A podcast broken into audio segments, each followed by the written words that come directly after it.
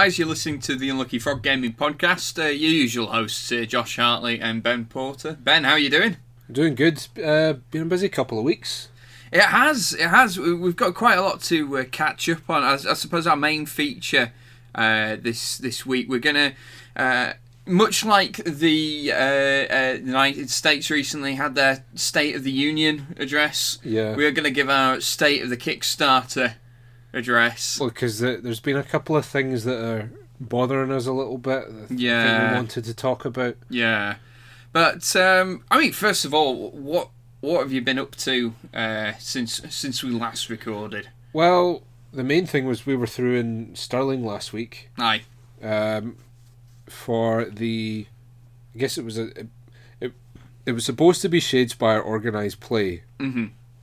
but it became a Shadespire friendly. I guess you could call it. Yeah, So there's ju- just a group of four of us playing Shadespire. it was good fun, uh, and it was nice just to play against some people that I haven't played against. We had a big multiplayer game. Uh, I think you've gotten over gotten over my betrayal. Yeah, I, I think. uh, Well, I fe- I feel like my little Age of Sigmar victory made up for it. That's true. You Yeah. did. Um, you did wipe me and Scott off the face of the earth uh, in Age of Sigmar Yeah. as part of our campaign. We kind of uh, so so what happened was we were playing. It was a cool little scenario actually. Is it from the Fire uh, Slayers book? Yeah, so it's one of the things that they've been doing with the, they call them battle tomes now, um, because 40k it's codexes. hmm So Age of Sigmar has battle tomes because that sounds very medieval. Also copyrightable. Correct. Which may or may not have been a motivation. Yeah.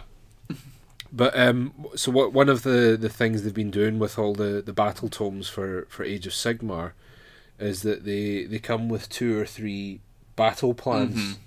which scenarios to the the the wargaming veterans out there, Mhm. and they they're they they recreate specific uh, um, battles and scenarios that, that that showcase the strengths of that army Mhm. um, or are just in fitting with their fluff. Yeah. And in this particular one, it was almost like a dungeon crawl. All your forces started at one end of the table. Yep. And then, i- i- if you imagine there was like an imaginary wall uh, between like the end tile and the middle tile, and you had to sort of snake your way around. And uh, me and Scott would allocate what of our, which ones of our forces would pop out where. So it was a really cool, um, really cool scenario. Your objective was to kill our uh, general, uh, Yeah. the the sort of end boss. Uh, and you did this by popping up some uh, shooty, uh, shooty Yeah, guys, like yeah, really at, right at the end, just to assassinate him. Yeah, they they're they're called Auric Hearthguard. Shoot, shoot, shooty naked dwar- dwarfs is how I think of them. Absolutely. And so what, so one of the rules with the Fyreslayer army is that the there's a priest that you get called a rune smiter, which is basically the Fyreslayer's version of like a rune lord or a rune priest, and he uh, can pick one unit in the army, hmm and they can come up in any movement phase of the controlling player's choosing hmm anywhere on the board as long as they're nine inches away from an enemy unit. hmm And it, the rule's called magmic tunneling, and it ba- basically represents the rune smiter like, boring a hole through the earth Nice. and bursting his way up and allowing. His, Shouting, surprise, mother! Yeah, as soon as he props up. yeah, which was good. And ju- judging by the looks in your faces, I think it was a bit of a Yeah, we kind of forgot about them.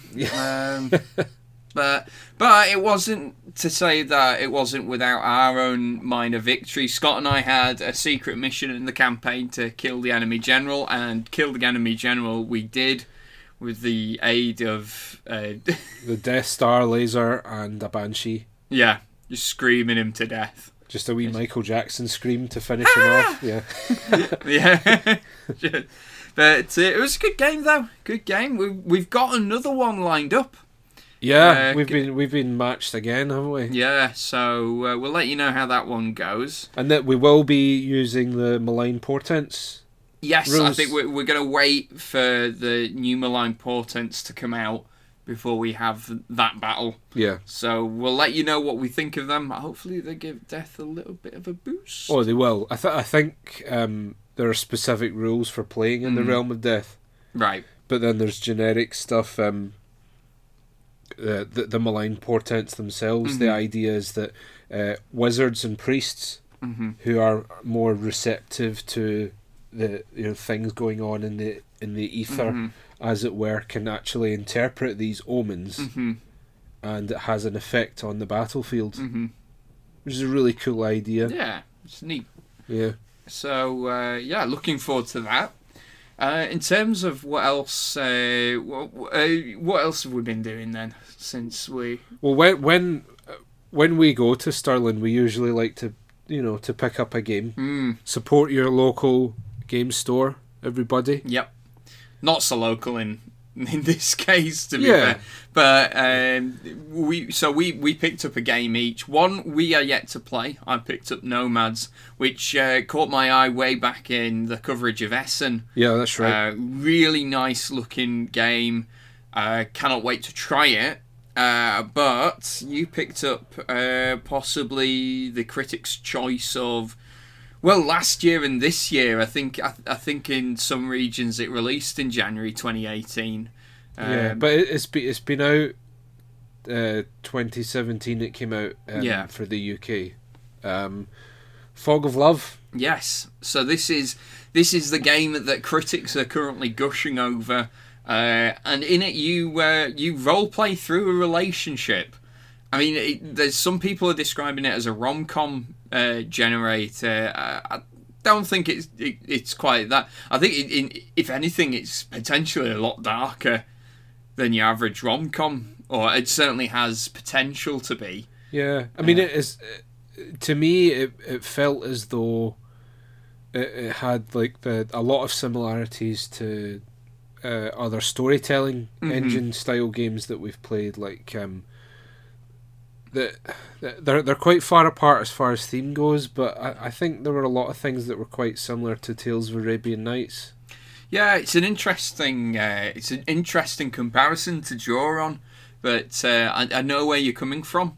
It's in, in so much as you know, the winner sort and the choose loser. your own adventure. yeah, element. the the winner and the loser seems almost irrelevant, and Yeah. it's just trying to build this story. Um, my our first impressions, and we've only played a couple of games of it, but uh, really polished. very very slick Yeah. design. Uh, right down to the fact that when you're opening it up, they have um, they have it set. You're not supposed to shuffle the cards at all because they have it set up for a tutorial uh, first game, and that went re- like I, I was really impressed with how well they pulled that off.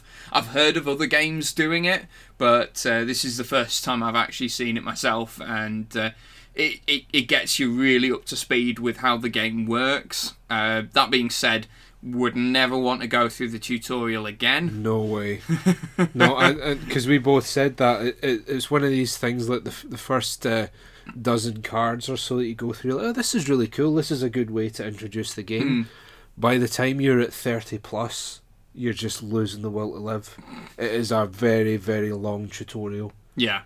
But it, it does what it needs to do, as in it teaches you how to play the game. It does, but at the same time, I feel like th- this is one of the complaints that people have, have been making of uh, of Japanese video games Mhm. when they were still in their slump. You know, before obviously Breath of the Wild and Yeah, Super Mario yeah. Odyssey and all that.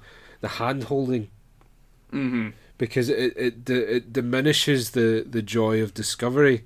And I know that you want people to understand how your game works, but at the same time, pe- people are naturally very curious, and you you should trust that Mhm. your game is interesting enough that it is going to trigger that curiosity that, that everybody has. And I I I I feel like they didn't have to make it as long winded as they did. No, maybe not. I mean, overall, I was still, um, I still thought it was a good thing to include. Yeah, I would say so. maybe maybe have a like a simplified version of the rules It was for the- the, it was- tutorial, yeah. and then and then go into more depth in the manual. So Sh- Shadespire does it. I mean, you've seen that. Mm-hmm. Yes. Shadespire's got the a tutorial that you play through, Yes.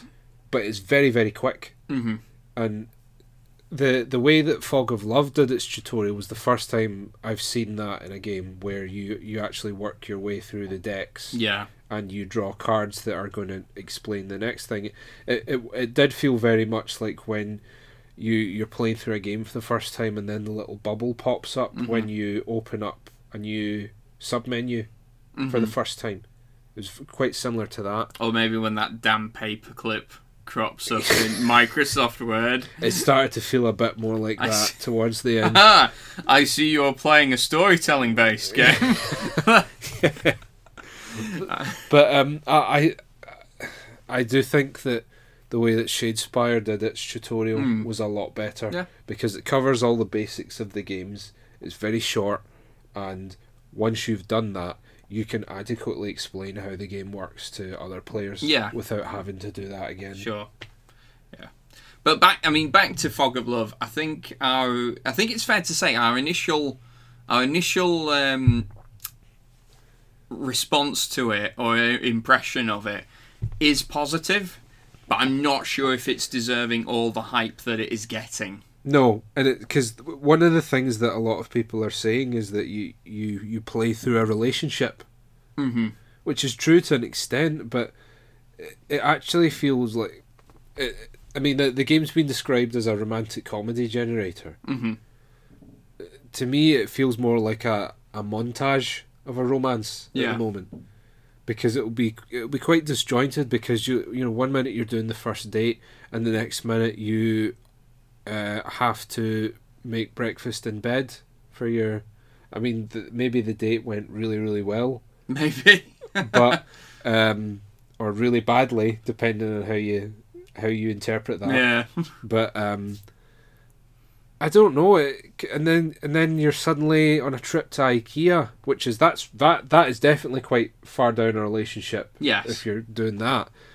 So I, although although you go through this whole character creation process of like picking your occupation and uh, you get your traits and your Mhm. features and all that, I didn't really feel like I had this character developing through it all because the narrative that unfolded felt so disjointed. Yeah, yeah, I know what you mean, and I, I this might be something that they. So we've only played through the sort of first scenario. Yeah. Uh, there are other scenarios included in the box, and I understand that they're going to release expansions with even more. So this might be something that they do address, because uh, the next one I think is called High School Sweethearts, which is where Yeah. you, your relationship starts in high school and then develops over a longer period of time. So maybe I don't know. We haven't played this section yet, so maybe you split out some of the, the different cards so that they can only happen in certain stages of your relationship. Um, I I don't know. Like I, I've I've enjoyed both games we've played. Mhm. Uh, I I I found it quite funny, um, but I don't quite think it is deserving all the hype that it is getting. It's it's fairly reasonably priced for such a, Hmm. a polished game, Yeah. and I think It looks great as well. Oh yeah, it looks stunning. It, Yeah. it's. I mean, it's. It, it's one of these games that it's a joy to open, Mhm. and it. And considering how much is going on in the game, pretty quick to set up as well. Yeah. Very clinical looking, and I'm wondering if that's a deliberate thing because a lot of it is rooted in like the the game was designed by I believe he was a psychologist. So But right, but Mm. purely in the way that the you know like the the graphics choices that they've made, it stands out from Mm. all the other games in the shops, which have either got spaceships and lasers on them, or goblins and swords, or something like that. Yeah. You've got this white box with the blue silhouette of a man and the pink sil- silhouette of a woman, and it says "Fog of Love." Yeah, It, it's it's like uh, they've taken a bit of a a leaf out of uh, Apple's playbook as far as Mm. packaging goes. or maybe even the Beatles' White Album. Yeah, that, Like, yeah, that that very stripped down and Minimalist. Yeah, Uh, and yeah, and you're right. The the theme itself, and maybe this is why it's getting a lot of attention because it is it is so different to what we normally get with tabletop games, and that should be encouraged, right? It's great that we're doing things that aren't just hitting Yeah, things with yeah. a sword, but at the same time, um, yeah, we're still playing through it. We, we've still, We're still playing through it, but I mean, I, I would say as well that um, for for people that maybe haven't heard any uh, critiques of the game, and they've just played through that section of the game, that might be what makes them decide to go onto a buy, swap, and sell group and get rid of it. yeah, Because the fact of the matter is that most people are probably only going to play that first section of the game. Mm-hmm. Yeah, no, that's absolutely fair. Well, we'll we'll let you know what our thoughts are when we've played a little bit more of it as well. If if, if they've updated, I've, I've, I've I kind of uh, I, kind of expect me to feel the same way about it. I think it's a good game, but maybe not a great game. Yeah, I I I think that one of the things that I said to Charlotte the other day is that I, I feel like I could I could play this with any of the girls in our book club and they would Mhm. enjoy it. Yes. So I I think that it it has value alone for the fact that it's something that you could play with someone that has absolutely no inclination towards tabletop games hmm and they could still enjoy it. So if you are looking for a, a, a game uh, that where and you're maybe struggling to find someone that uh, if, if sorry you're struggling to find a game that would be of interest to someone that has no desire hmm to play tabletop games then I would I would maybe say get Fog of Love for that.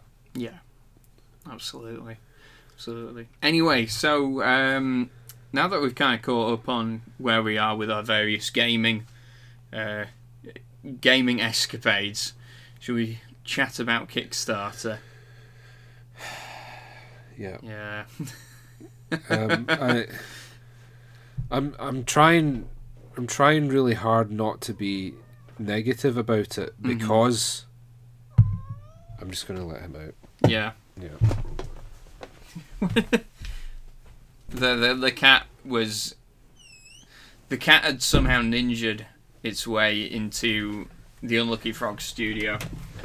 Uh, he's very sneaky. he is. He is. We thought we'd let him out earlier.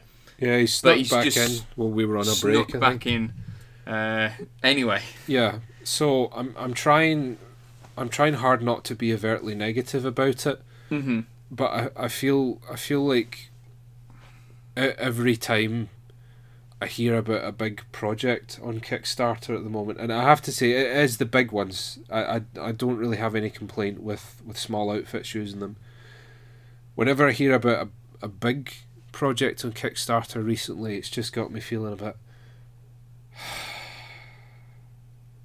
so when you say big project, I mean, uh, what companies are we talking about here? Uh, specifically, Cool Mini or not, hmm uh, and to to some extent as well, Monolith. Yeah. um, because one of the things that that's become a, an increasingly popular and for me worrying trend is the Kickstarter exclusives. Yeah. The big, uh, the big one recently was uh, was it Cool Mini or not? Who did Hate? Hate, yeah. hate, I think has just finished. It smashed all its goals. Yeah, as as predicted, yeah, as foretold. yeah, Um, yeah, so so I, I think we've got a problem uh, for a couple of reasons with this. One, for me, it jars with what Kickstarter's intended purpose was. yeah, To me, Kickstarter is supposed to be about you know uh, small startups, small companies, individuals who have this creative project that they want to get off the ground, but it's it it's a way of raising funds for that yeah. right? Uh, for for things that you'd never get a bank loan.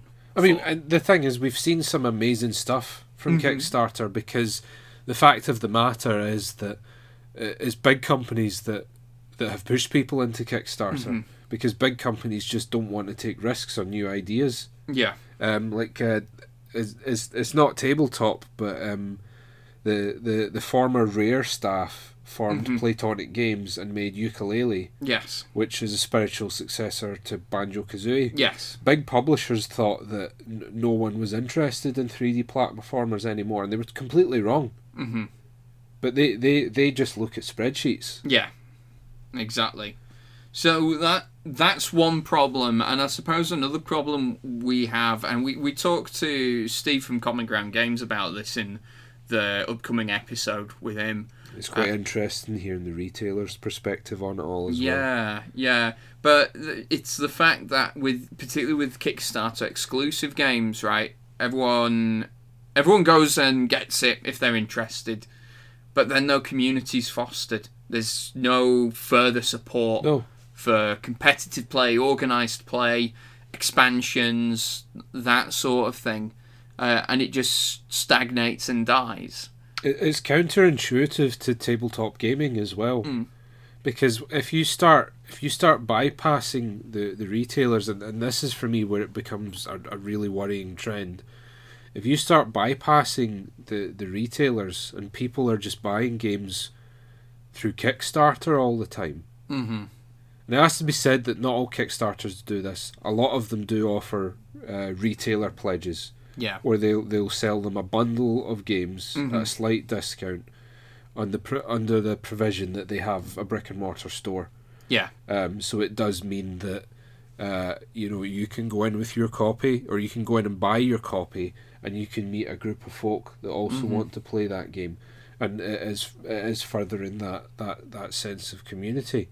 But when all of your interaction with that game is you going on to Kickstarter, buying it, and having it shipped direct Mhm. to your door. I mean, unless you've got a bunch of friends that really want to play that game, where's the community? Yeah, exactly. And you maybe play the game once or twice, and then that's it. Yep. You'll languish on the shelf with the rest of the games because we all do that. Oh yeah, I mean, Yeah. you know, we've got games we've not even opened yet. yeah, yeah. So, uh, yeah, that that that's our concern, and it, it was really interesting. Actually, I think I've mentioned this before, but let's see, last year when uh, Fantasy Flight were releasing Twilight Imperium. Uh, Yeah. Fourth edition. They had the documentary up on YouTube about the making of Twilight Imperium, fourth edition, and and within that they actually talk about funding it through Kickstarter. Uh, Yeah, because they waived that as an option, didn't they they? did. They they came to the conclusion that Kickstarter was not designed for companies like Fantasy Flight, which I I actually kind of admire them for uh, you for, for coming up that. coming up with that assertion. Uh, Fantasy Flight, I, I, th- I think, are a pretty good company on the whole, but I they are so. one of the, they are one of the big boys of the industry, Yeah, and they acknowledge that. Uh, and I kind of think, you know, like cool mini or not, you you're in that league now, and why So what, what one of the, the things that, that Duncan from Tabletop Scotland pointed out to Mhm. me the other night was that um, cool the only games that Cool Mini or not put onto Kickstarter are the ones that have minis in them.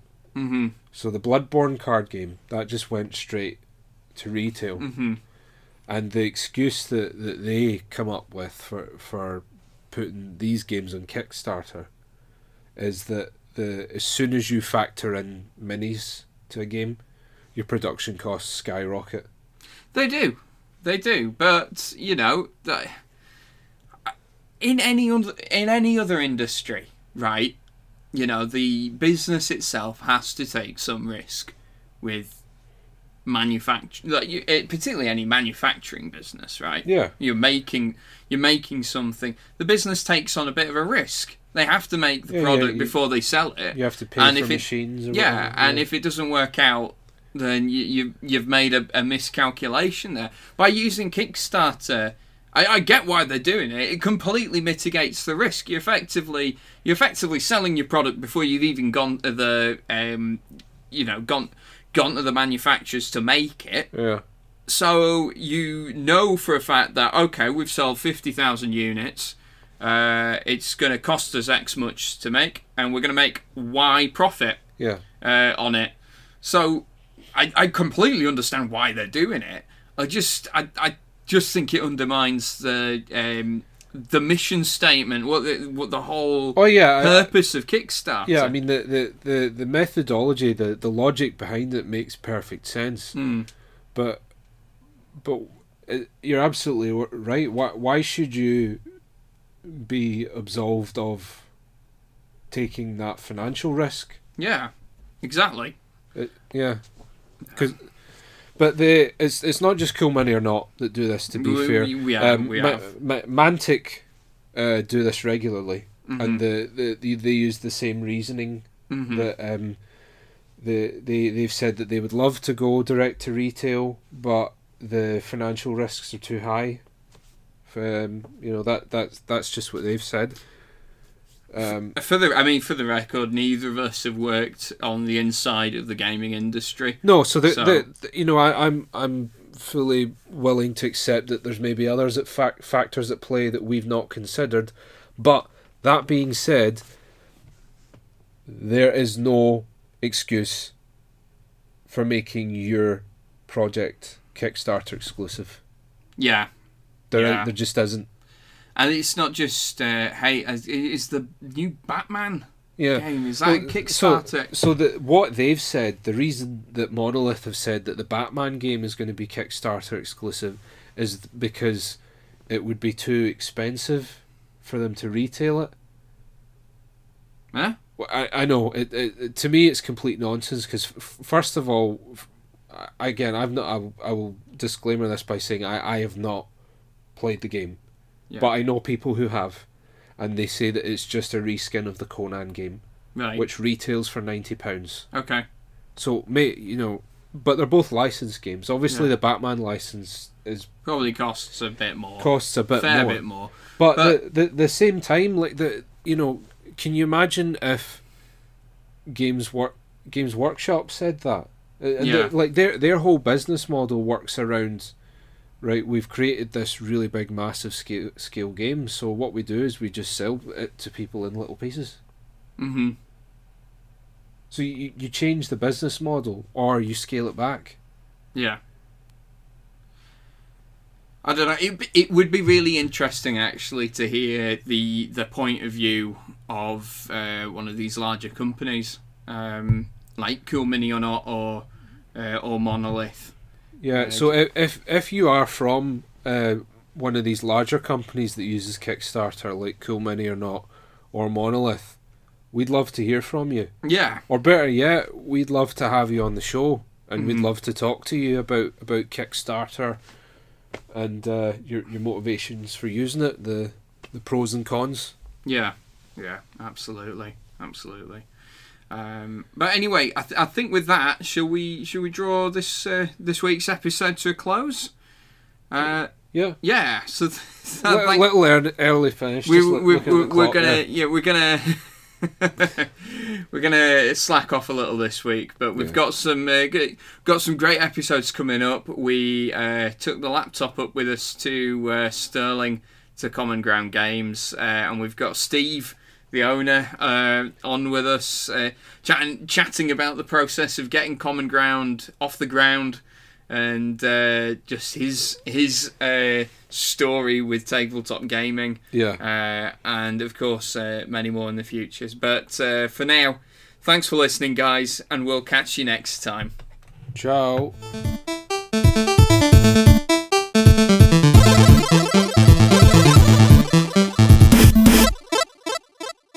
We are Unlucky Frog Gaming, and I am Ben. Be sure to follow us on Facebook and Twitter. Just search for Unlucky Frog Gaming. You can also show your support by giving us money through the Unlucky Frog Pod Pledge and Patreon.